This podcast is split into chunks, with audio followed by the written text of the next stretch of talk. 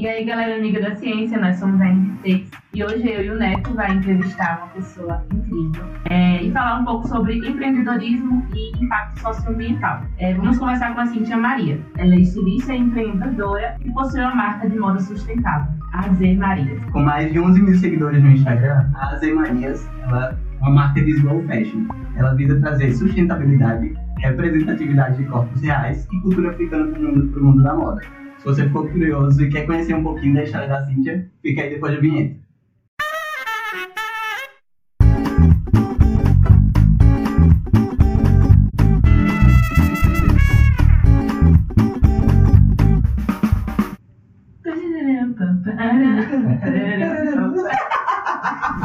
Seja muito bem-vinda, Cíntia. Obrigada de verdade por estar aqui hoje e compartilhar essa história com a gente. Imagina, muito obrigada pelo convite. Sinceramente feliz e honrada saber que temos tanto para trocar em, em áreas que aparentemente parecem não ter convergência. Mas acho que a gente vai hoje provar mais uma vez que tudo está ligado e está interligado em rede, que é muito importante nesse momento. Sim, isso aí. É, só para dar uma contextualizada, é, a gente conheceu a Cintia aqui na, no Hub Green. E quando a gente ouviu o pitch dela e tudo que ela tem, assim, de, que ela preza na marca dela, né? A gente ficou muito. se apaixonou e quis logo. É, tipo, não, vai ser ela a primeira. Nem Deus vai ser. Mas foi. Quando eu ouvi lá de trás, eu já anotei assim: Ave Marias, vamos lá, vai ser ela. Então, estamos muito felizes. Nossa, de verdade mesmo. Obrigadão por... né? Obrigadão por estar aqui, por ter aceitado o convite. E como a Dani falou, né, aqui o Hub é, tem diversas empresas e, assim como por ser um hub de empreendedorismo sustentável, né, a gente traz muitos negócios com impacto social e socioambiental, que a gente vai falar um pouquinho, assim, que vai explicar um pouquinho mais para frente. É, mas para começar mesmo a contar a história, a gente queria saber um pouco mais da Cintia mesmo, como é que de onde é que veio essa vontade de empreender nesse Nossa, caminho que não é fácil? Né? Quais foram os, os caminhos até chegar nesse momento? Nossa, eu tive muito caminho. Daria um podcast só sobre caminhos. É. É, na verdade, eu falo para todo mundo que eu sou uma pessoa muito inconformada. E essa minha inconformidade com as coisas me fez agir. Então, eu sempre via o mundo muito desigual, eu continuo vendo, mas talvez um pouco menos. Mas eu sempre não via mulheres pretas nos lugares, eu não via pessoas trabalhando com moda, falando de sustentabilidade muito menos. Então eu tive que estudar bastante, então, né, falando da Cintia Félix. Eu sou graduada em artes e concomitante em História da Arte e Figurino. Sou pós-graduada em design de moda e mestrando em educação, pensando na educação como uma literatura infantil ela molda o nosso caráter feminino, né? Esse mito das princesas, da mulher mais frágil, que mulheres são essas para além da idade adulta. E trabalhei, sei lá, acho que nos últimos quase 12 anos, exclusivamente com moda e educação. E todas as marcas que eu passava grande, elas tinham um setor estoque, tinha um bando de tecido jogado, e eu ficava assim, gente, pelo amor de Deus, o que vocês vão fazer com esse tecido? E ninguém dava uma solução, ninguém estava se preocupando, eu ficava olhando. Então, sempre muito inconformada, sempre fui uma criança muito ativa. Assim, acho que até hoje eu sou aquelas pessoas que fazem mil coisas ao mesmo tempo. Sou mãe, dou palestra, dou aula, estudo, gravo podcast, faço uma ali. Então, a minha vida é muito corrida mas é porque ela precisa ser corrida para que a gente possa é, acessar os espaços, porque eles, se eu não me movo da forma correta, ele existe para mim. Então, tá aqui no Green Sampa é uma desses movimentos, é o resultado desses movimentos muito fortes que a gente fez, todo esse processo que eu vou passar no Green Sampa, é. porque é um processo, uhum. que escrever muito bem, que saber defender. Então, tudo isso vem meio que junto. E como eu sou uma pessoa assim, conformada, ativa e ávida pelas coisas, pelas pessoas, isso foi meio que o ponto de partida para compreender que a Zé Maria ia nascer um dia. Eu costumo dizer que meus amigos particulares eles sabem que eu sempre falava que eu nunca ia ser dona de marca. Falava, Deus me livre, ser dona de marca, tem que pagar funcionário, ficar preocupada. Nossa, será que eu vou pagar? Se vai ter dinheiro para pagar funcionário? Eu, isso para mim era assim, a coisa mais desesperadora. Mas em 2015 eu olhei para o cenário que a gente estava na moda e falei, meu, alguém tem que fazer alguma coisa. E eu falava com as minhas amigas, todo mundo olhando para outros lugares, a sustentabilidade ainda não era esse, esse boom né, de, de pessoas criando, fazendo coisas, eram sempre muito uma marquinha aqui, outra marquinha ali, nada muito conectado. Ou as marcas eram só de sustentabilidade, ou as marcas eram só de impacto social. E aí a gente, eu fiquei pensando junto com a minha mãe, eu falei, ah, por que não mesclar os dois? Na época nem tinha essa nomenclatura, negócios de impacto socioambiental. Era só empresa sustentável. E aí eu falei, ah, será que dá para fazer esses dois? Eu não quero ser ONG, mas eu também quero ser empresa, mas também quero trabalhar com social. Então a gente foi configurando e o mundo foi acontecendo. E aí depois que a gente foi tomando ciência que a gente era de fato um negócio de impacto socioambiental. E aí hoje a gente se define como humanismo, que é essa abreviação. Ai, Nossa, é muito legal, porque eu estava até vendo no Instagram de vocês, né? Tudo que vocês começaram há sete anos, mais ou menos, né? E foi tudo. Foi isso, não foi a intenção ter uma marca, mas quando vocês viram a necessidade de. Vocês tinham aquele conhecimento, vocês sentiam falta dessa iniciativa, né? E acabou é, porque... colocando peito vão e tem que fazer, né? Porque, sei lá, sete anos atrás, a gente não tinha marcas fazendo o que a gente faz hoje. E a gente faz o que a gente faz exatamente igualzinho desde sete anos atrás. A gente vai refinando algumas nomenclaturas, algumas formas, abrindo mais espaço, mas basicamente a gente faz a mesma coisa. A gente oferece treinamento gratuito para os costureiros saberem especificar a mão de obra delas, porque assim a gente combate o trabalho análogo à escravidão, que é tão presente na indústria têxtil, então Mulheres costureiras recebem em média menos de dois reais para fazer uma camiseta dessas t-shirts comum. Isso é um problema, uma vez que dois reais não paga uma linha, não paga meia hora de luz. Então a gente senta com elas e entende o que é esse valor justo para elas. É customizável. Então a gente tem uma questão de escala que ela é pontual. A gente não tem como fazer um curso e desse curso vender da mesma forma. Porque tem pessoas que têm casa própria, pessoa tem menos gastos. Aí tem que tem filho na creche, tem outros gastos. Então a gente precisa entender o ser humano, que esse é o foco principal da marca. A gente é muito centrado no ser humano. Então não tem como eu escalar de forma homogênea. Preciso escalar com certas adaptações que é propícias do ser humano. E a gente tem esse treinamento para elas, a gente tem o corpo da mulher real como esse corpo que a gente endeusa, porque é o corpo que eu pertenço, e aí é muito interessante que eu faço parte do meu próprio público-alvo, então é meio doido, né? Você, Mas é bom ser, ser, ser ator do... Você sabe da é. E isso é uma das questões que a gente briga muito quando a gente fala com as pessoas, assim, os grandes, né? Caras do, do empreendedorismo, ah, tem um público-alvo, tem que ser essa pessoa. Não, velho, eu faço parte dessas pessoas. Eu sei o que elas fazem, porque eu sou elas, eu não consigo comprar roupa em outras marcas, é sempre muito difícil, porque em marcas eu visto 3G, em outras eu visto M, então. E aí o M não fica bom, porque sempre fica meio solto, parece que foi mal pensado para um corpo muito magro e só ampliado de forma sem compreender as proporções do corpo. E a gente só lida com o resíduo têxtil, que é todas essas matérias-primas de moda, esses tecidos prontos que não foram vendidos e que ficam no estoque. Por uma farinha, né? Às vezes nem é uma falha, só porque não vendeu. Então a gente tem três tipos de resíduo. A gente tem um resíduo que a gente chama de resíduo de primeira linha, que foi o tecido que foi produzido e por algum motivo a fábrica não vendeu. Então a tecelagem fez o tecido e ninguém comprou, ou o pedido não saiu, teve algum problema com aquele pedido, o tecido ficou jogado. A gente tem os tecidos de segunda linha, que são esses com pequenos, leves defeitos, que são defeitos mais superficiais do tecido, e os de terceira linha, que são é, efeitos mais complexos, como manchados, rasgados. E aí todos esses tecidos eles ficam parados no estoque. Então são tecidos em rolo, toneladas e toneladas paradas. E aí a gente tem uma lei, né, que é a Lei de Resíduo Sólido Nacional, que permite que as empresas possam atear fogo, né, pagando o, o governo para isso. Mas essa não é a solução mais sustentável. A gente tem duas soluções apenas, ou atear fogo ou mandar para um aterro sanitário. Só que as duas não são as mais sustentáveis, uma vez que a gente só tem um planeta para viver. Então eu não posso tacar fogo e comprometer gases, e eu não posso botar na enterrar para não comprometer o solo e consequentemente a água. Então a gente fica numa sinuca. E quando eu tive o vislumbre de criar a marca, falava, gente, como assim? Você está com fogo no tecido, tá tudo bem, bora que bora, e semana que vem a gente taca mais.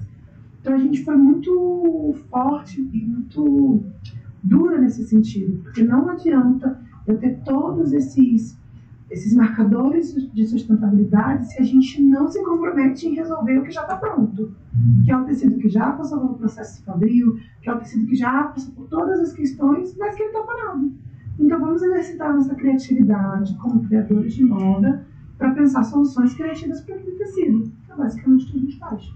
Nossa, que é bizarro a gente não ter consciência disso, porque tipo, é algo tão intrínseco na nossa, no nosso dia a dia, o consumo de, de roupa que a gente não tem ideia. Tipo, quando a gente parou para ler sobre a marca, desde a época que a gente viu o pitch, que a gente foi, começou a ler e procurar sobre isso, né? Aí eu vi alguns números, como eu trouxe aqui, por exemplo, é, só o Brasil descarta hoje mais de 4 milhões de toneladas destes todos estes resíduos, esses são três você falou, basicamente. É. Mas não, não desdobra. A gente tem os resíduos sólidos que são menores, porque a gente tem duas nomenclaturas, resíduo e retalho. Uhum. Resíduo é todo tecido maior de um metro e retalho é todo tecido menor de um metro. Uhum. Porque essas duas uhum. nomenclaturas são importantes para a gente compreender escalas de negócio. Uhum. O que é retalho você não consegue fazer em grande quantidade, o que é resíduo você consegue até fazer em grande quantidade, dependendo da quantidade que você tem. Só em São Paulo, isso unindo Braz e Bom Retiro, a gente tem por dia 63 toneladas. Caraca. Todos os dias. Como que isso é os dados da reciclação, daquela instituição do Estado de São Paulo. E todo dia, assim, quando, se vocês fizerem essa pesquisa umas 4 horas da tarde, 4 e meia, vai lá no Braz. Vocês vão ver sacos e sacos e sacos de, de tecido, de retalho Pra ser descartado no. Pra ser jogado no lixo, no lixo misturado. Lixo de cozinha, com banheiro. Tem uns que jogam na calçada. E aí nem, nem cumpre a lei, né? Que é encaminhar também para essa forma correta. Realmente faz sentido. Porque quando eu tinha visto uma notícia que era, essa seria a indústria que, só depois da indústria do petróleo, seria a que mais polui. E a gente. É, e com esse aporte que você está falando, é. E a gente vê que tem muita. Porque é bom saber disso, por exemplo, de ter na verdade, assim. Aí, como é que você descobriu que você poderia comprar esses tecidos ou você pede gratuitamente? É, aí, isso foi uma pesquisa, na verdade, porque quando, em 2015, quando a gente resolveu abrir, eu trabalhava numa empresa que estava falindo, e aí eles me pagaram metade da minha rescisão em dinheiro e outra metade eu escolhi em tecidos e aviamentos para startar as Marias. E aí eu comecei a conversar com as minhas amigas que trabalhavam em outras marcas. Olha, aí tem um setor chamado estoque? Tem. Você conseguiu mandar uma foto? Vamos tomar um café e quanto que você viu lá? Então, todas as marcas tinham um galpão chamado estoque, que ninguém sabia o que tinha dentro, mas sabia que tudo que não queria jogava lá. Uhum. E eu falei, gente, se na marca que eu trabalho tem isso, e a gente tem, sei lá, 50, 100 marcas só no Rio de Janeiro, a gente está falando de muito tecido. E aí depois eu fui começar a pesquisar, e foi quando eu comecei a ter esse match Rio-São Paulo, que na época que a gente fundou as Emerências, a gente estava no Rio. Hoje eu moro três anos em São Paulo.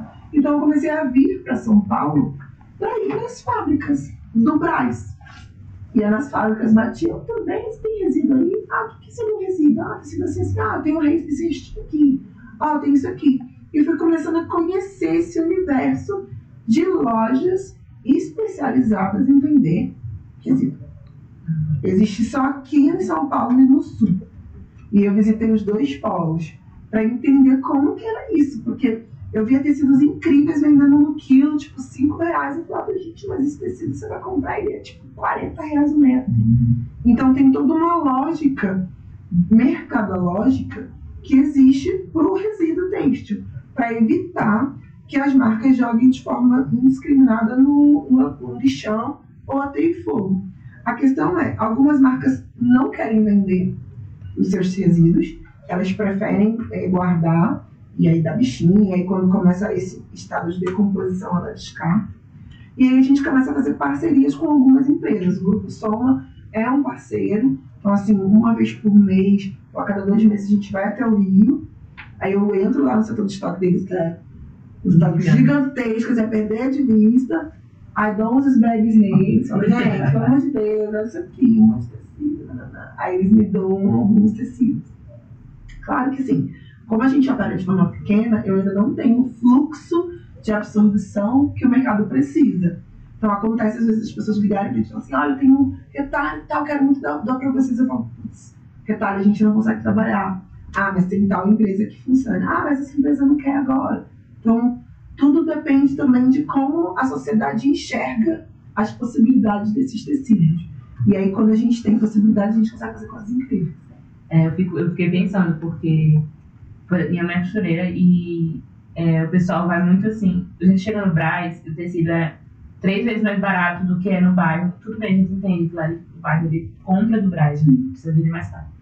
Mas tem muita gente que acha que não é o mesmo tecido, que não é igual o que é mais barato, então é pior. E para quem faz, quem conhece, a gente sabe que é, é a mesma coisa, né? Então é meio que concentrar o pessoal também de.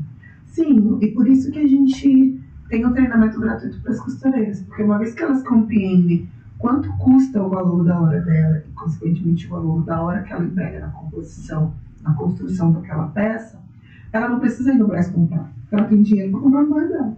Uhum. Então, ela economiza tempo, que é o, um dos fatores mais que a gente não repõe, a gente só doa, a gente economiza combustível, porque ela não precisa pegar ônibus, metrô, nada. A gente economiza, a gente só tem economia. E aí a gente tem um fomento local, local. Que aí, ao invés de ela ter que ir ao Brás, ela vai comprar um tecido dela e ela vai saber, não, é o mesmo tecido, eu tenho poder aquisitivo para isso. Porque o que muito acontece é que às vezes as costureiras, por não ter o poder aquisitivo, elas preferem se deslocar, voltar para casa com um monte de sacola, no ônibus cheio, no metrô cheio, para ter essa economia, um pouco de lucro. Mas como ela compreende que ela pode ter lucro a partir da precificação correta da sua mão de obra, que o mercado sim a explora, aí ela consegue comprar e ela fala, não, não é sobre eu não ter dinheiro, eu posso comprar aqui no bairro, tá tudo bem, não preciso lá. E, e reconhecer o seu trabalho, né? Porque se tem cliente é porque o trabalho é bom. Exato. E é, é isso mesmo. Nossa. É, e aí entra a minha curiosidade em relação a, a como é realmente o funcionamento do, do seu negócio. Tanto para sei lá, pensando no, nessa vertente de pessoas, de costureiras interessadas no problema e também no, no problema pessoal, quanto para quem quer, já está vendo aqui, o, quem já pensa um pouquinho nessa, nesse problema e quer incorporar isso realmente na, no seu dia a dia. É, a nossa, apesar de sermos uma empresa que opera de forma pequena, nossa, as nossas operações são muito robustas, assim, robustas no quesito de compreensão do que a gente quer fazer mesmo. Então, vou dar alguns exemplos. Tipo, dentro das Marias, a gente tem uma política de plástico 10%. Então, a gente só tem 10% para usar de plástico. O que, que isso significa? Quando a pessoa compra lá na casa dela uma roupa das Marias, ela nunca vai receber uma roupa no plástico. Ela vai receber dentro de uma caixa reutilizada de um sistema que já existe aqui em São Paulo, que é de reaproveitamento de caixas. Então, as fábricas de papelão fabricam as caixas sobra as caixas, eles revendem para uma pessoa. Oi, Vitão! É o Vitão, meu, meu parceiro lá do Braz. Então, caixas, então, por favor. E aí ele compra essas caixas e revende essas caixas. Então eu vou lá e compro dele, aí a gente manda para o cliente e o único plástico que vai nessa estruturação toda inteira é o plástico que cola a etiqueta na caixa. Então ele não vai receber um saquinho igual quando a gente compra na na Shein, na Netshoes, que você recebe um saco, você pega o saco, amassa e joga fora.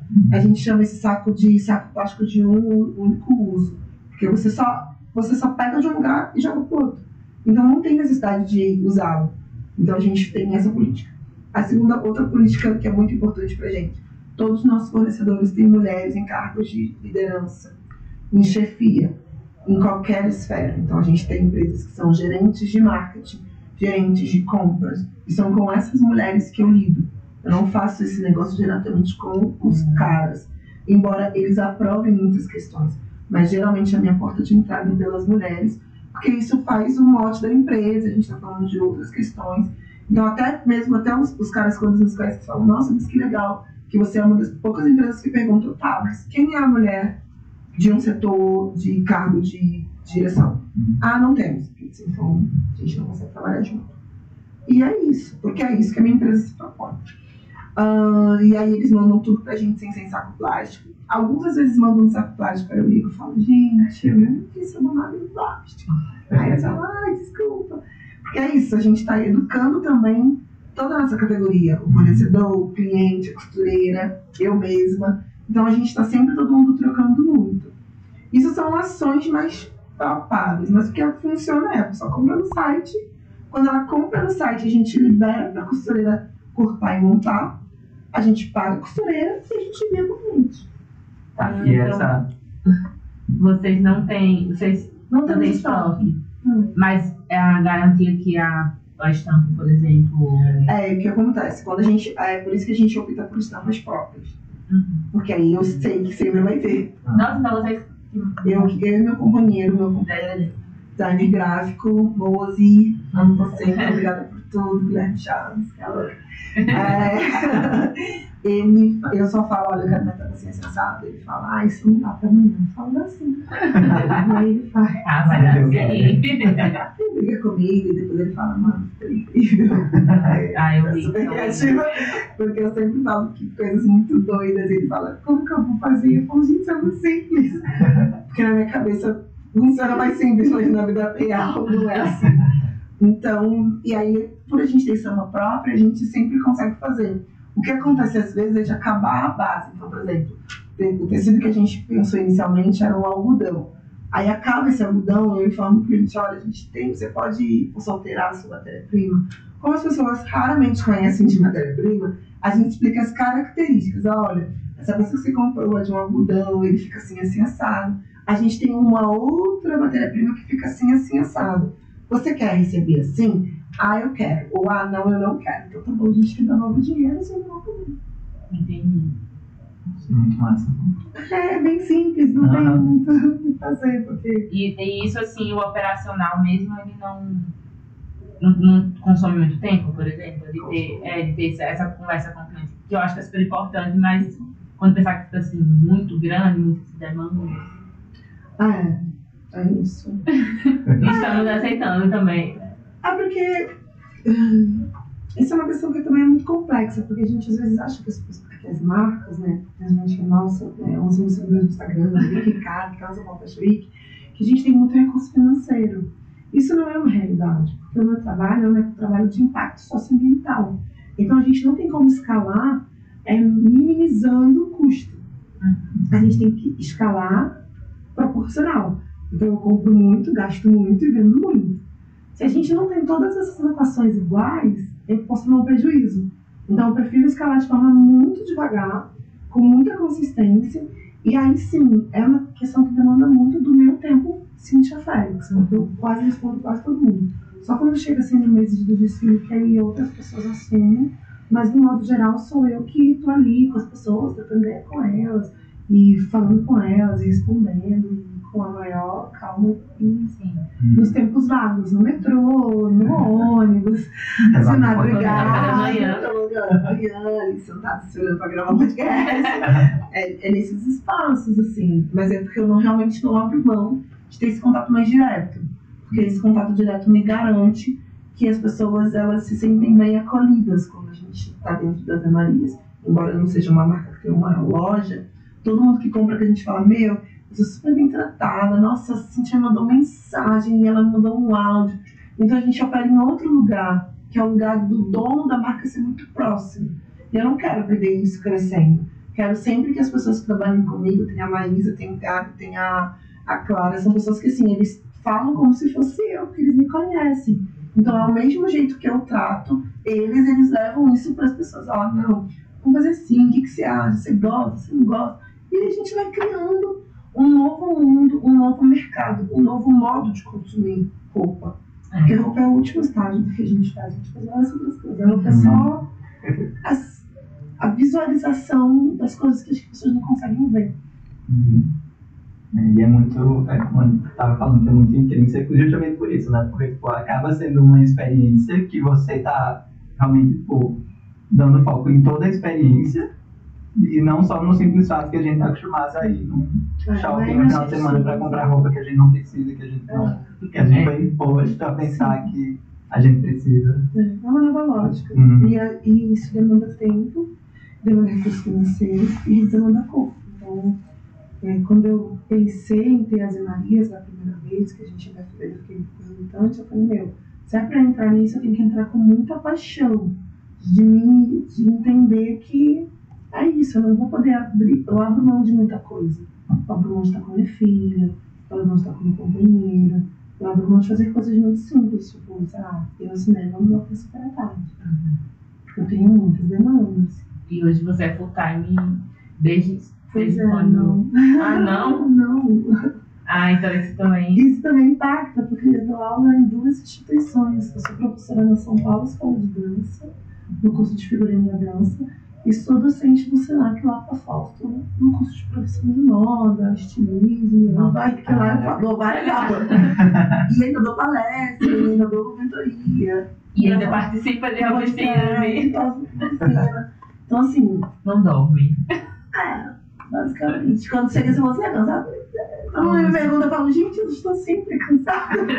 porque a minha rotina é muito intensa. Mas é porque é isso, porque se eu não faço todas essas funções, eu não, não entrego isso da melhor forma para as pessoas que querem consumir as Marias, seja com, ouvindo o podcast ou comprando uma roupa nossa, eu não consigo atingi-las no lugar que eu quero, que é esse lugar mais afetivo, de elas verem o desfile e falar, meu, eu vi aquele desfile, eu, eu me senti pela primeira vez pertencente a uma categoria que me era negada, que é essa categoria da moda e desse, desse magético social, que é a moda dentro da plataforma São Paulo Fashion Week. Então, é isso. Então vamos aproveitar e falar da São Paulo Fashion Week. É, Como é a terceira, esse é já foi. A quarta, quarta. quarta edição. Acontece em que mês? Acontece duas vezes ao ano, em junho e em novembro. Ah, e eles passaram de duas no ano passado? já? Duas ano passado, Nossa, e essa foi a minha esse ano Como foi esse ano, a primeira. Como foi a contato? É, a gente entra no São Paulo Week através do projeto Sancuca, isso é importante mencionar, assim, não é do nada. O projeto Sancuca ele é um projeto que foi, é, foi muito necessário para que ele pudesse inserir criadores pretos dentro da plataforma em resposta a uma revolutiva social, né? A sociedade estava ansiando em ter essas pessoas lá, elas queriam que outras narrativas habitassem esse espaço. E a gente recebeu um convite, mas foi muito doido, porque a gente recebeu um convite muito assim, ah, quem queria fazer um desfile? E muitas marcas que a gente, eu faço parte do grupo da Vano, que é o Vetor Aprendido de Nada Moda, que é uma startup de inovação social para discutir sobre onde estão esses criadores pretos dentro da moda e indígena. E aí no grupo de WhatsApp foi essa informação. Gente, se tivesse um desfile, quem queria fazer? Ai, meu Deus. Aí as marcas, ai, eu não quero, não sei o que. Eu falei, ah, gente, acho que eu quero, não sei, acho que, eu- acho que eu quero. E aí eles falaram, olha, então vamos fazer o seguinte, todo mundo faz os 25 looks, sobe na plataforma e beleza, beleza, vamos ver. Fiz meus croquis, fiz minhas fichas subi. E aí na, na quarta reunião que eles abriram, olha, gente, a gente vai participar da maior semana de moda da América Latina, que é o São Paulo Fashion Week, e todo mundo, hã? E aí ficou tipo, caramba, olha a responsabilidade. Oito marcas de pessoas pretas vindo de diversos lugares do país. A gente tem Maia Violeta de Goiânia, a gente tem Meninos Reis da Bahia, Ateliê Mão de Mãe da Bahia, Minilab de São Paulo, Azemaria de São Paulo, Silvério Brand de São Paulo, Mônica da Resistência do Rio e Tá Estúdios da Gisele, que também é do Rio. Então a gente tem representatividade em quase todos os estados do Brasil, das regiões centrais do Brasil, na verdade. E aí ficou assim, todo mundo com uma cara de medo, de sim, tipo, nossa, será que isso vai? E aí a gente fez o primeiro em junho de 2021, a gente estava no auge da pandemia, não teve edição física, então foi só online, foi ótimo, foi incrível, a gente ficou super feliz, mas é uma dinâmica de online, então é outra história. E aí em novembro de 2021 a gente fez nosso primeiro presencial, que foi no Pavilhão das Culturas, lá no Parque da Bienal, e aí foi, acho que o mundo veio abaixo, assim, Acho que a comunidade da moda não estava preparada para tantos criadores com tantos olhares diferentes sobre modas pretas. Porque eu compreendo moda preta como uma moda que é feita por pessoas pretas. Não necessariamente tecidos africanos, não necessariamente colorido. Qualquer moda que passa pela mão de pessoas pretas, ela é uma moda afro-brasileira. Afro-brasileira porque estamos no Brasil. No nosso caso também é afrodiaspórica porque estamos fora do nosso continente humano. Mas é, foi assim um caos, a gente ficou tipo, meu Deus. E a gente repetiu agora em junho de 2022 esse sucesso, dou sempre graças por isso. Críticas incríveis, a gente fez críticas sociais, gente forma muito séria, de muito, com muita qualidade, porque eram coisas que a gente queria falar já. Então você precisava da oportunidade, da oportunidade. Eu costumo dizer que sorte é igual preparo e oportunidade. Eu estava preparada e não tinha oportunidade. Quando teve oportunidade, o negócio se enganou.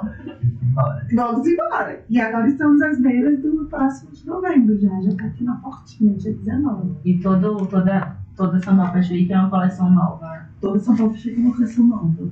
E vocês, aí vocês trabalham essa coleção depois no site? vendem? Tudo vai pro site. Algumas peças a gente faz o desdobramento comercial, né? Porque nem tudo que tá no desfile a gente consegue levar daquele jeito para um, um processo de produção, que Aquele conceito. é mais o conceito. Ah, tem, só pra aproveitar, é, porque a gente vem desfilando coisas algumas, algumas vezes exageradas, que a gente acha que é pelo conceito mesmo. Não é que essa pessoa tá toda de jeans, depois aparece, você não vai usar o mesmo look. Nesse caso de vocês, vocês trazem looks que vão ser realmente eficazes e uns que são. Exato, os dois. A gente, é, a Semarias, ela sempre se posiciona na São Paulo como uma marca que apresenta questões, coleções mistas. Uma parte da coleção ela está do jeito que vai para o site e uma parte da coleção a gente ainda precisa ver se ela realmente vai desenganar. Então, às vezes, a gente mata aquela roupa, assim, a gente mata aquela referência, ela não vai existir no site, porque ela só existe no processo do desfile. Porque a gente entende que as costureiras, ou que fica caro demais o processo produtivo, caro demais que eu digo, são muitas horas para elas fazerem, e aí elas já me sinalizam assim, ó, isso aqui para produção não funciona. Ou por alguma viabilidade externa, sei lá, o beneficiamento que eu escolhi não vou conseguir fazer mais. E todas essas outras questões, porque a gente opera da forma que é. Nossa, mas parabéns mesmo. Eu acho que, é, como assim você falou, a maior semana- de moda da América Latina, então acho que é traz visibilidade boa pra, tanto para lá, né? Porque Sim. precisa, Sim. né? E para vocês também. Vocês cresceram bem assim depois A disso. gente cresceu bastante, assim, a gente teve um crescimento, é, principalmente de seguidores, né, que isso é, um, é normal, está dentro dessa semana de moda, e aconteceu, acho que em junho desse ano, a gente teve a nossa conta hackeada no Instagram, e foi um caos, a gente ficou quatro dias sem conta, e aí eu usei todo o poder das redes sociais, então, gente, usem as redes sociais de forma inteligente e estratégica, Pode olhar pra ali, ó. Ó, vou lembrar que gente, usem as redes sociais de forma estratégicas e inteligentes. Vocês precisam fazer isso, porque tem muita gente na rede social que apoia tudo de vocês. Basicamente, o que aconteceu foi que a nossa conta caiu. Alguém hackeou uma agência que trabalhou conosco há um tempo atrás, quando a gente estava aqui no Vitec, e deletou todas as contas de todos os clientes. Ah, E a nossa, eles já não faziam mais parte das anarias, mas ainda estavam com os nossos logins. hum, E não deletou nossa conta, isso foi tipo uma sexta-feira. Meu Deus. Aí, ao desespero, da gente, a gente acabado de levar essa nota de E aí a conta só. Nossa. Eu chorei, eu me desesperei, Guilherme, te amo, obrigada pela porra. Aí eu falei, meu, eu vou, pra, eu vou pro Instagram, eu vou reclamar. E aí eu comecei a fazer stories, todo, tipo, de hora em hora eu fazia stories, marcava o Instagram, Na conta pessoal. da minha conta pessoal, falando que das Maria sumiu e tirava print, que eu tinha os prints antigos da conta.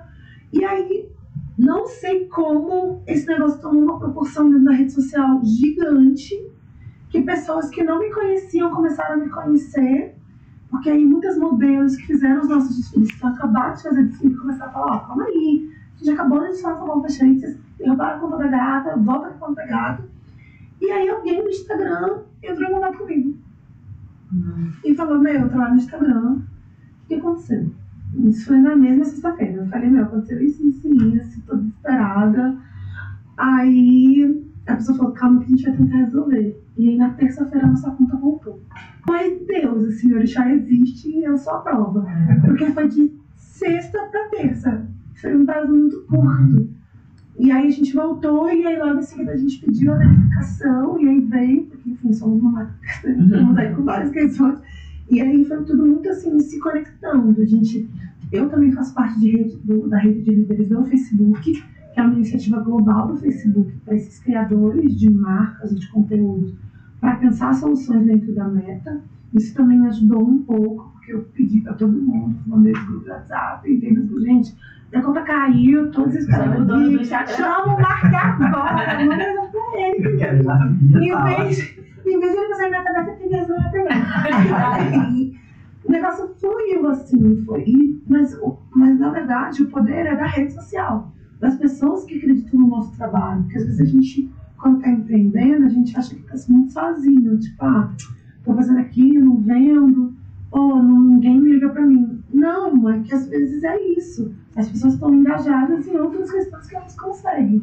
E aí foi uma doideira. E agora a gente está crescendo muito bem, com muita estratégia. Assim, eu tenho né, um- uma vida bem ativa nos stories do Instagram. Só aquela gata que todo dia tá lá e aí tá lá, vamos lá.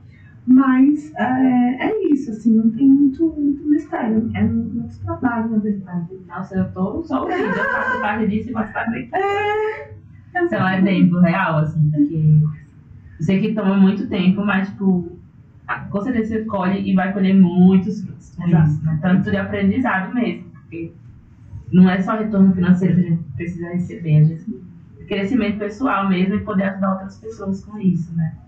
Eu acho isso muito foda.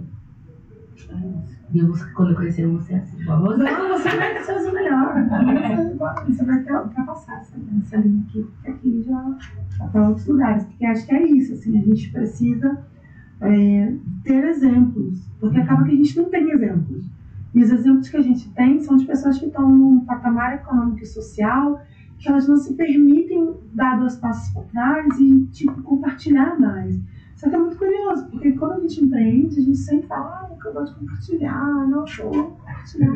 Só que a aplicabilidade disso ela não vem. Então, é sobre sentar no chão, ir na casa costureira, conhecer o marido, conhecer o filho, o cachorro, o. É sobre isso. Elas mandam mensagem de madrugada, olha, não, pessoal não me indicou para um job, eu falei isso, isso e isso, eu aprendi que meu preço é esse, e fechei. Eu falei isso. Tem uns que falam, não fechei porque tá muito barato, eu não vou trabalhar. É isso. Então você também muda a dinâmica do mercado. Tanto que a gente vê algumas empresas praticando preços mais justos, a gente vê empresas de fora tendo castings mais diversos, porque eles estão olhando tudo, assim, a gente está no mundo ligado pela rede social. Então a gente agora precisa ter mais referências, mais pessoas fazendo coisas para que outras pessoas se inspirem. É, mas, assim, quando a gente vê agora, por exemplo, algumas marcas já trazendo mais full size, é, mais pessoas negras, você acha que tem também muito ainda do.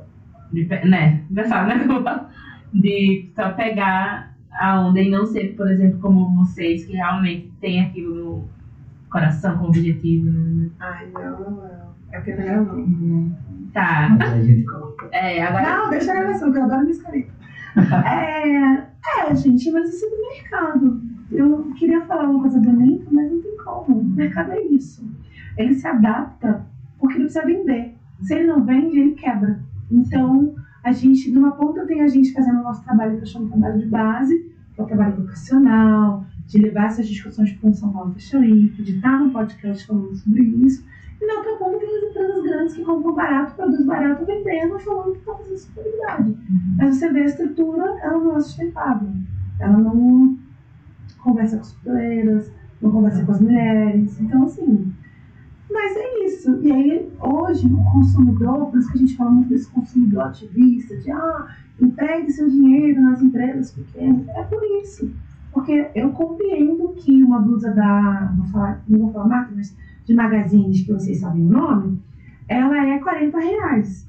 Mas é porque essa pessoa compra uma tonelada de tecido, produz 3 mil peças, tem não sei quantos mil pontos. Então, óbvio que ela vai conseguir facilidades para comprar tecido, para produzir. Diferente de uma empresa que compra 10 metros, que vai fazer 15 peças.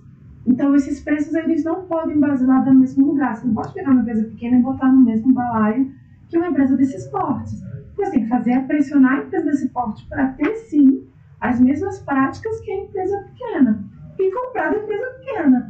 Ai, mas é caro. Tudo bem, também compreendo, mas aí a gente vai trabalhando com cartão de crédito, parcelando de carnê, a gente vai fazendo de outras formas. Porque me parece às vezes que a gente usa essa desculpa de que é mais barato para não enxergar o problema. Só que pagar mais barato na Shein não vai fazer o problema sumir. Não vai. A Shein aí tá cheia de problemas. Canal 4 aí acabou de, de, de, de desmascarar mais uma vez que eles têm inúmeros problemas de transparências. As costureiras trabalham mais de 20 horas para ganhar, às vezes, um dólar. É, e esses problemas só vão. A galera realmente só vai começar a mudar e, e ser um consumidor ativista quando ele começar a receber essas informações de cara. né? E não comprar. Não. Ah, ah, legal, tá com 20 reais, puxa, show. Então vou juntar esse meu 20, mês que vem eu vou comprar mais 20 e vou comprar a camiseta fulana, que é 80. É, ter consciência mesmo do conflito. Eu acho que eu- a primeira vez que eu comecei a ouvir falar tanto de fast fashion quanto de slow fashion foi, eu acho que 2016, acho que quando saiu um documentário na Netflix, acho que de, de The True Cost. Isso. Mas, tipo, e aí é bizarro, assim, conta, mostra a realidade de que teve um acidente também muito grave em Bangladesh, acho que 2013. 2013, né? E, tipo, gente, até então eu nu- nunca nem passou pela minha cabeça nada do tipo. Sim. É muito doido, porque isso aconteceu em 2013 em Bangladesh. As marcas em, em- que estavam envolvidas, H&M, Forever 21, ah, tinha uma outra que eu esqueci o nome. Aí elas mudaram a operação delas de Bangladesh para outro lugar e continuou a mesma coisa. E aí nasceu a Shein, nessa, nesse meio tempo, de 2013 para agora. E a Shein, muito espertamente, né, isso é uma tecnologia mesmo, eles compreenderam como a gente consome moda a partir da rede social, com os boots de inteligência para entender a sua pesquisa. E em sete dias eles fazem a pesquisa e o produto está pronto para vender. Sete dias. A gente está falando de uma semana e dois dias que tecnicamente são folga. Uhum. Então, se em sete dias você consegue pesquisar, modelar, cortar, costurar, estampar, fotografar, produzir e botar no site, a gente está falando de uma estrutura enorme com pessoas que dentro do processo estão em trabalho da longa escravidão, sim. Porque é impossível você Ah, fazer conta tudo não isso em sete? Não dias. Só. Deus, né? Que fez um mundo em sete dias. Mas aí eu lugar. Não é a gente aqui. A gente não tem esse poder. Então é isso, assim, acho que tem esses pontos e a gente tem que sim botar o dedo na ferida. E o dedo na ferida é esse. Será que a gente está realmente comprometido como pessoas, assim, para além das marcas? Estamos comprometidos com essas questões? Porque a gente reclama quando é o nosso trabalho. Tipo, ah, a pessoa me contratou, quer botar valor no meu trabalho. Mas você não está fazendo isso que você acorda, gente. Alguém nessa estrutura ganha 50 centavos e você não está ligando para ela. Consciente que eu não, você sabe. Exato. E hoje em dia, com toda hora tem uma blogueira falando sobre isso, toda hora na televisão, acho que é bem consciente. Ah, E tá tudo bem, mas depois não reclamem. Que é isso, a gente não pode ir se aliviando nesse, nesse lugar. uhum. É, já tem ah, bastante informação, né, pra continuar com o olho fechado. É, só dá um Google. Problemas da gente. Vai aparecer um bando de, de, de notícias. É, falando um pouco do de, que a gente viu lá sobre a dificuldade de encontrar pessoas que quisessem investi- investir nesse tipo de negócio, né? As incubadoras e tudo mais. E já fiz o Shark Tank. Eu também. E muito legal o programa. Já vi mais, agora eu também. É, também. E, mas tem. Eu sinto que tem algumas questões ainda que até eles próprios não. Não.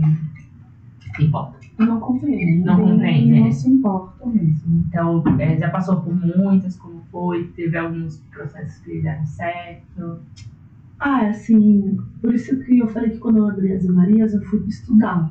Porque a primeira coisa que eu fui entender é, tá, beleza, eu vou abrir uma marca entendo de moda. Não entendo nada de negócios.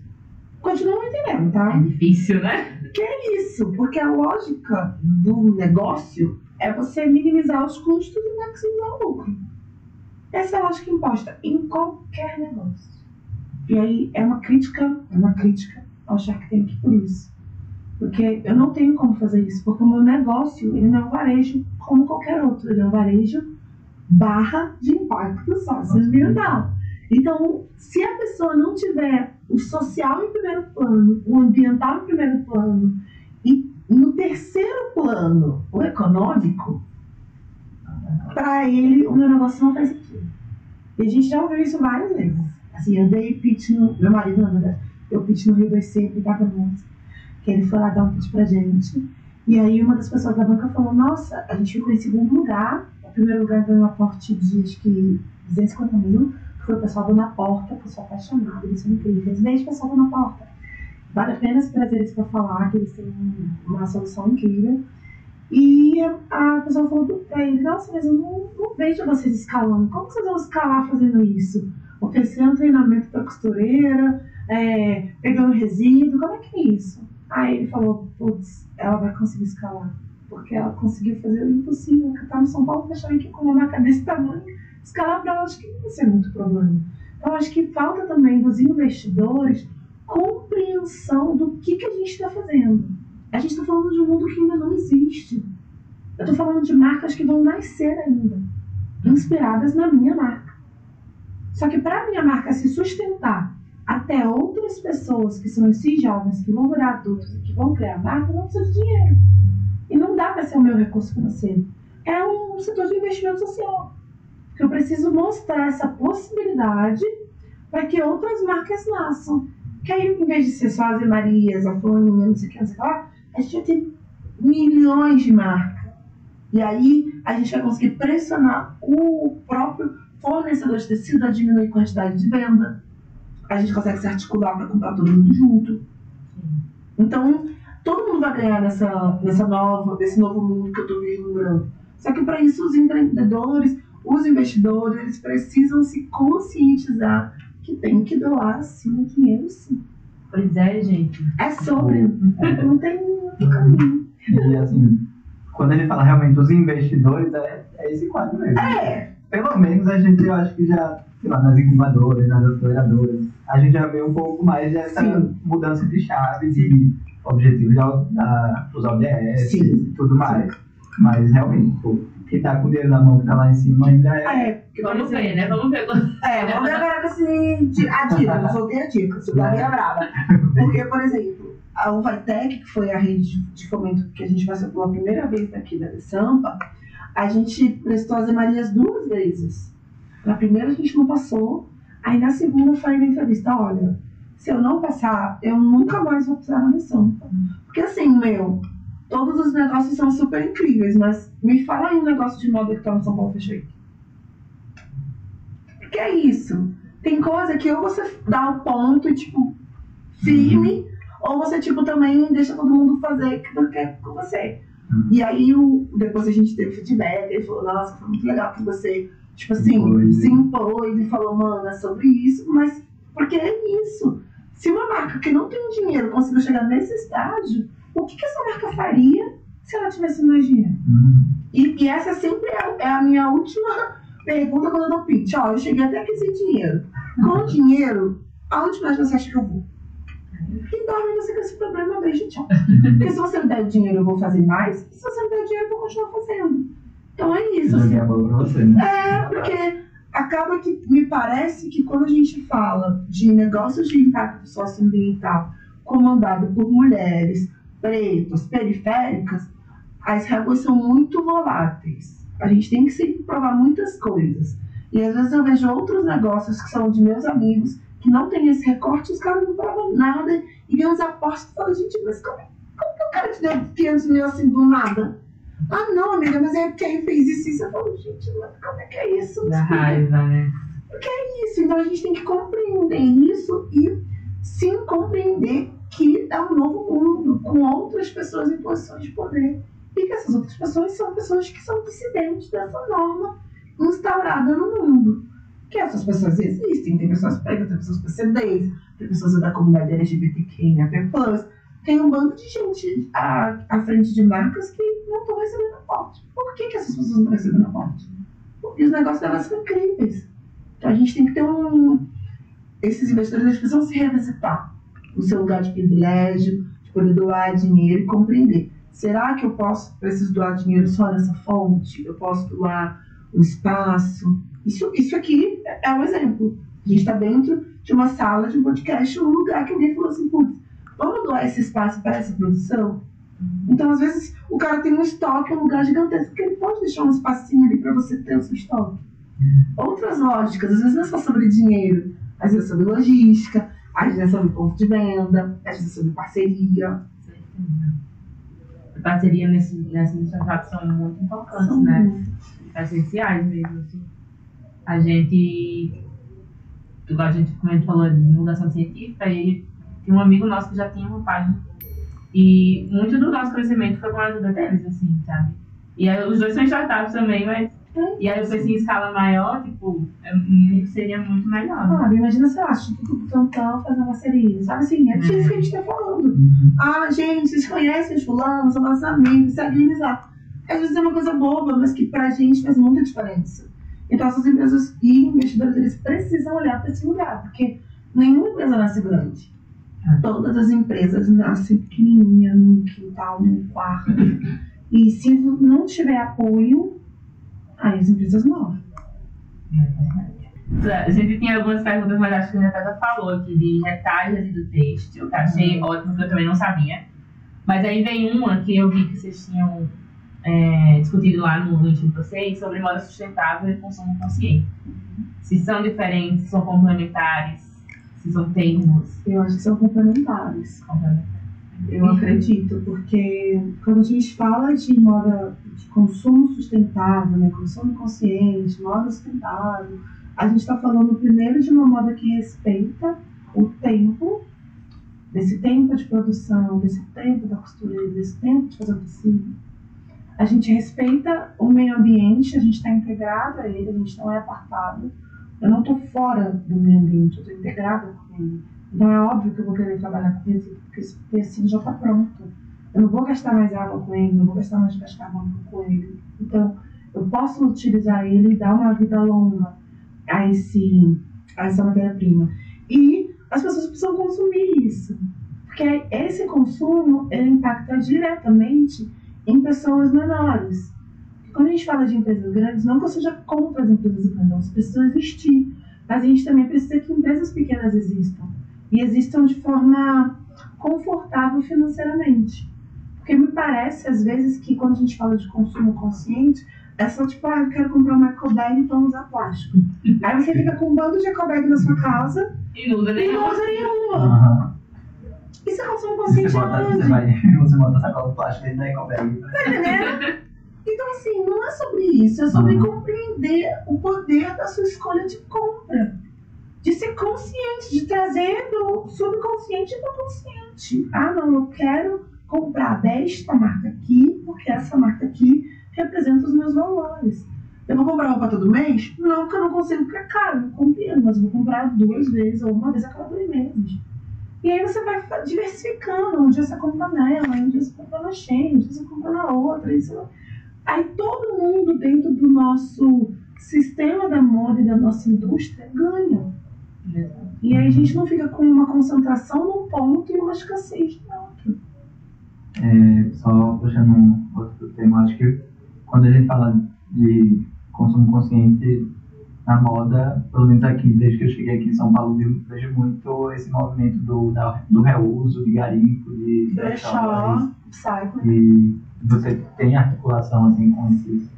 Não é escopo das Marias. A gente tem uma, uma previsibilidade de logística reversa para final de 2023, que as pessoas que compram as Marias possam devolver as peças para que a gente faça outras coisas e levar peças novas, mas a gente está entendendo se isso é viável, uma vez que a gente só faz de forma de slow.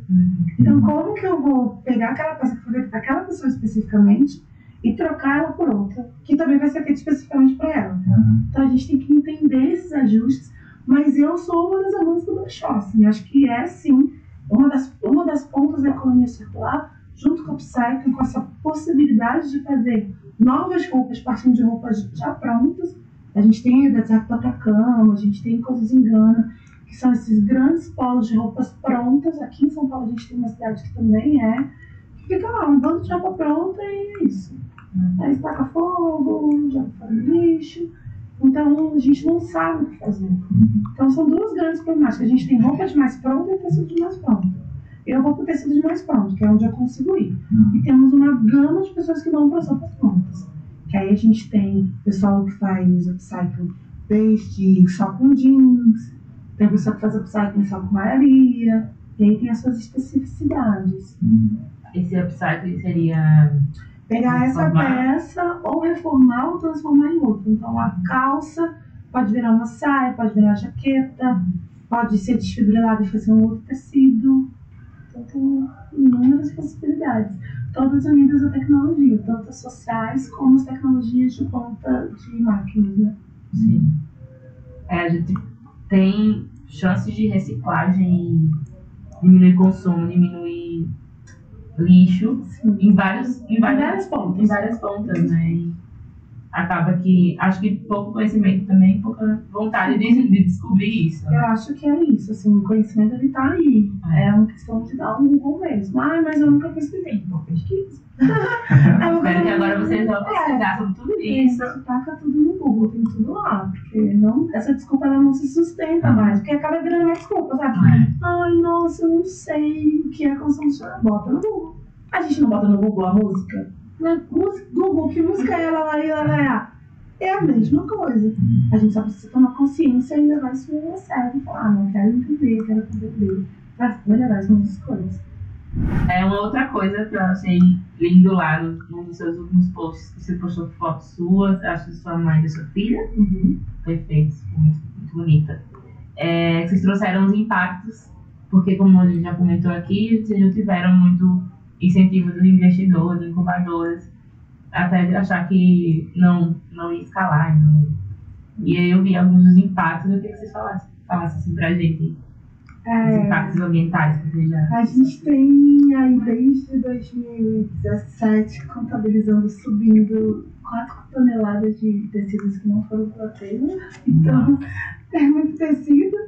A gente tem, acho que, mais de 200 mil litros de água que foram economizadas. Ahn, mais de 200 milímetros cúbicos de gás que não foram emitidos mais de 300 costureiras treinadas, isso juntando Rio e São Paulo. Ahn, mais de mil pessoas impactadas diretas ou indiretamente pelos nossos desfiles. Eu estou falando de equipe de staff, modelos. Mais de 50 modelos é, fazendo sua estreia dentro da plataforma São Paulo Fashion Week. E a gente está falando de modelos fora do padrão, né? modelos livres fora do padrão. E só cresce. Pouquinhos. Passar na cara, né? É bom às vezes, né?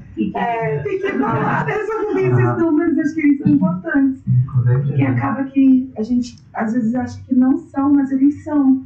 Porque assim, eu fico sempre muito emocionada, assim, sempre quando a gente faz o desfile, eh, eu tenho, eu recebo vários eh, mensagens no direct depois, e pessoas, mulheres, mães, me mandam mensagem, olha, minha filha viu o desfile e ela ficou encantada, e ela falou que ela é bonita, que ela é gordinha.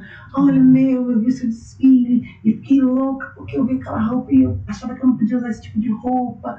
Então, assim, o que a gente lida dentro das Amarias são coisas muito intangíveis, você não consegue pegar a autoestima. Então a gente precisa desses números para botar os picos nos i e contextualizar que está acontecendo. É entender que de fato Exato. vocês estão conquistando aquilo que vocês se proporam desde o início, né? Porque se a gente no início assim. E foi muito pior. Nossa. Agora, agora a gente tem outros níveis de piores, mas no começo era muito difícil. Eu cheguei no sul uma- umas duas vezes, é, porque tinha uma empresa que eles não queriam fazer negócios comigo, o dono não queria fazer negócio, e aí eu fingi que eu era secretária do dono, e aí eu falei, ah, tá, eu sou fulana, ah, o seu fulano, falei que era o seu Faustino, porque meu nome é Cintia Maria Faustino Félix. Eu falei, ah, não, seu Faustino não dá. Ele, ah, é porque esse negócio de trabalhar com mulher, mulher complicada, não, não, não. Isso em 2015, e eu tipo, do céu, mas vamos lá. Aí fiz todo um mise-en-scène, mandei um e-mail, assinando como Faustino, toda uma coisa. E aí eu cheguei lá e falei, oi, tudo bem? Aí ele, ah, você é a Cíntia, né? Eu falei, sou. Ele, ah, é, porque o Faustino vai vir com você. Eu falei, não, sou a dona. Vamos sentar pra conversar? E aí eu, assim, é um dos caras que hoje ele é um dos meus maiores amigos. E ele Ah. fala, meu, você mudou minha vida, porque eu era um cara muito. É, não tinha perspectiva de outras coisas e hoje tu tá no São Paulo Fechou e que você ainda me leva junto. Tipo, a gente continua comprando o resíduo dele, a gente continua falando com ele, indicando para outros empreendedores quando eles pedem indicação.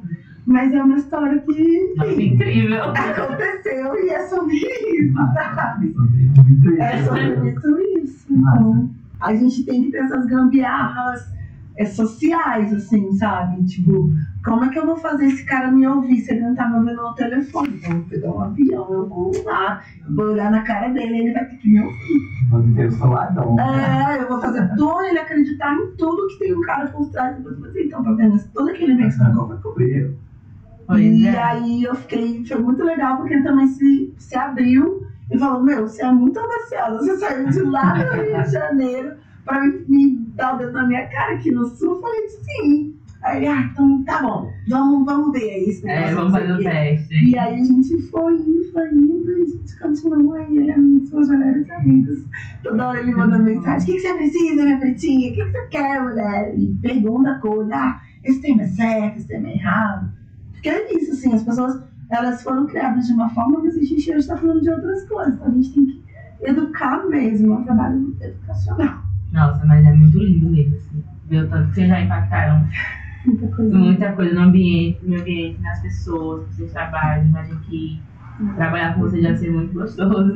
Não é muito Não, assim, cara, não. chaves que eu tinha. Ah, claro que tem os problemas, é muito corrido, mas. Porque minha mente é muito acelerada, eu faço 300 coisas e eu esqueço das coisas. Então eu faço 300 coisas e aí eu esqueço tava fazendo aquela coisa, depois eu volto para aquele mesmo ponto. E aí o prazo é tipo muito em cima, eu falo, ai, tem que fazer agora. Enlouquecido. É, e todo mundo tipo, mas não era pra daqui a dois meses. Aí eu, ah não, que eu esqueci de falar, mudou a data. E todo mundo fica assim, já Ah, não, mas isso aí é. É bem complexo. E lá do começo até, até hoje, assim, já. Agora que começou com você tá junto ainda? Ou... Uma galera saiu, foi fazer outras coisas, uma galera ficou, uma galera chegou. Eu acredito que as marcas elas precisam ser fluidas, sabe? A única, a única pessoa que não vai sair por enquanto sou eu. Ah, espero Porque eu e minha mãe somos as pedras eh, fundadoras, mas Uhum. em algum motivo a gente vai ter que sair também. Porque é isso, ela, ela vai ser. Hora vai andar só. Vai pra outro Ah, fazer outras coisas. Então, assim, a gente teve muita gente no processo. A gente teve pessoas que ajudou na produção, a gente teve gente que produziu, a gente teve que ajudou a carregar peso. E ao longo do caminho elas foram indo, aí teve mais outras galeras que vieram. E assim vai, é muito fluido. Eu, eu realmente não acredito num sistema que seja esse da CLT, sabe? Aí você tem que ficar aqui 50 anos. Não, vem pra cá, vem cá aprender, depois tu embora. Depois tu volta, sabe? Tá tudo bem. Sim. É. Então, nosso tempo tá chegando ao fim, mas eu queria muito que você falasse, sei lá, uma, uma frase motivacional, algo assim. Ou uma desmotivacional. A frase desmotivacional. A gente precisa de dinheiro. Não dá pra fazer impacto socioambiental sem recurso financeiro.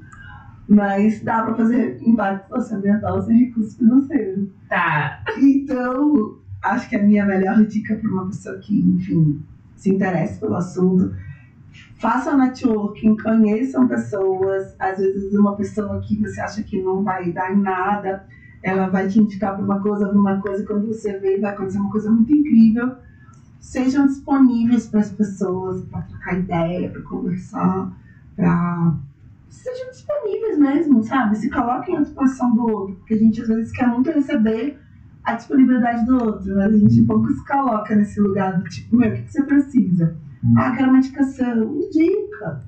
Que é isso, a gente tem que viver em comunidade, a gente já vive, a gente só precisa praticar mais.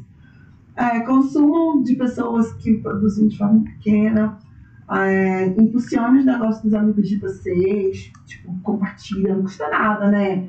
Compartilhar, né? Aquelas coisas que a gente faz as fofocas dos famosos. É, Compartilha seu amigo, fala, gente, ó, curte aqui meu amigo, que ele tem um melhor doce. Compre das pessoas do seu entorno. Tipo, ah, vou fazer a festa da minha filha, no meu caso. Todo ano eu faço festa da Maria. Eu sempre consumo das pessoas do meu entorno, do meu bairro. Se é almoço doce, é almoço doce do bairro. Se é de salgado, é de salgado do bairro. Porque é isso, para que essas pessoas tenham condições financeiras igual a gente tem. E a gente também está criando. E é isso. É isso. E é isso mesmo, galera. Se você tem interesse em realmente ter essa consciência de querer mudar, você tem que começar daí, do, de quem está em sua volta Sim. e compartilhando e tudo mais. E procurando no Google todos esses tempos que a gente já falou aqui e outros mais. É, vamos tentar realmente ser Sempre, né? consumidores ativos. né? Consumidores conscientes ativos. E Cíntia, muito, muito, muito obrigado por hoje. É, foi aprendi muita coisa. Tô- continuamos assim com a admiração maior ainda com o seu negócio. Desejamos tudo de melhor, que ele cresça muito. E obrigadão mesmo por hoje, por estar aqui compartilhando a sua história e, e a sua marca com a gente. Imagina, sempre vem. Muito obrigada, que eu venho. Tá Foi uma delícia. Então é isso. Muito obrigada a você que ficou até aqui com a gente. É, se gostou, deixa o like no vídeo, comenta e também compartilha com os amigos. A gente precisa muito né, que vocês façam isso. se inscreva no nosso canal do YouTube, ative o sininho para sempre receber notificações. Sigam a gente no Instagram, que é arroba mv3 underline, underline. Lembrando que esse vídeo vai estar tanto no YouTube quanto também nos toca- tocadores de podcast, Spotify, Amazon Music, Deezer, entre outros. É, terminamos por aqui e esperamos você no próximo. Valeu. Valeu, galera. Tchau, beijo.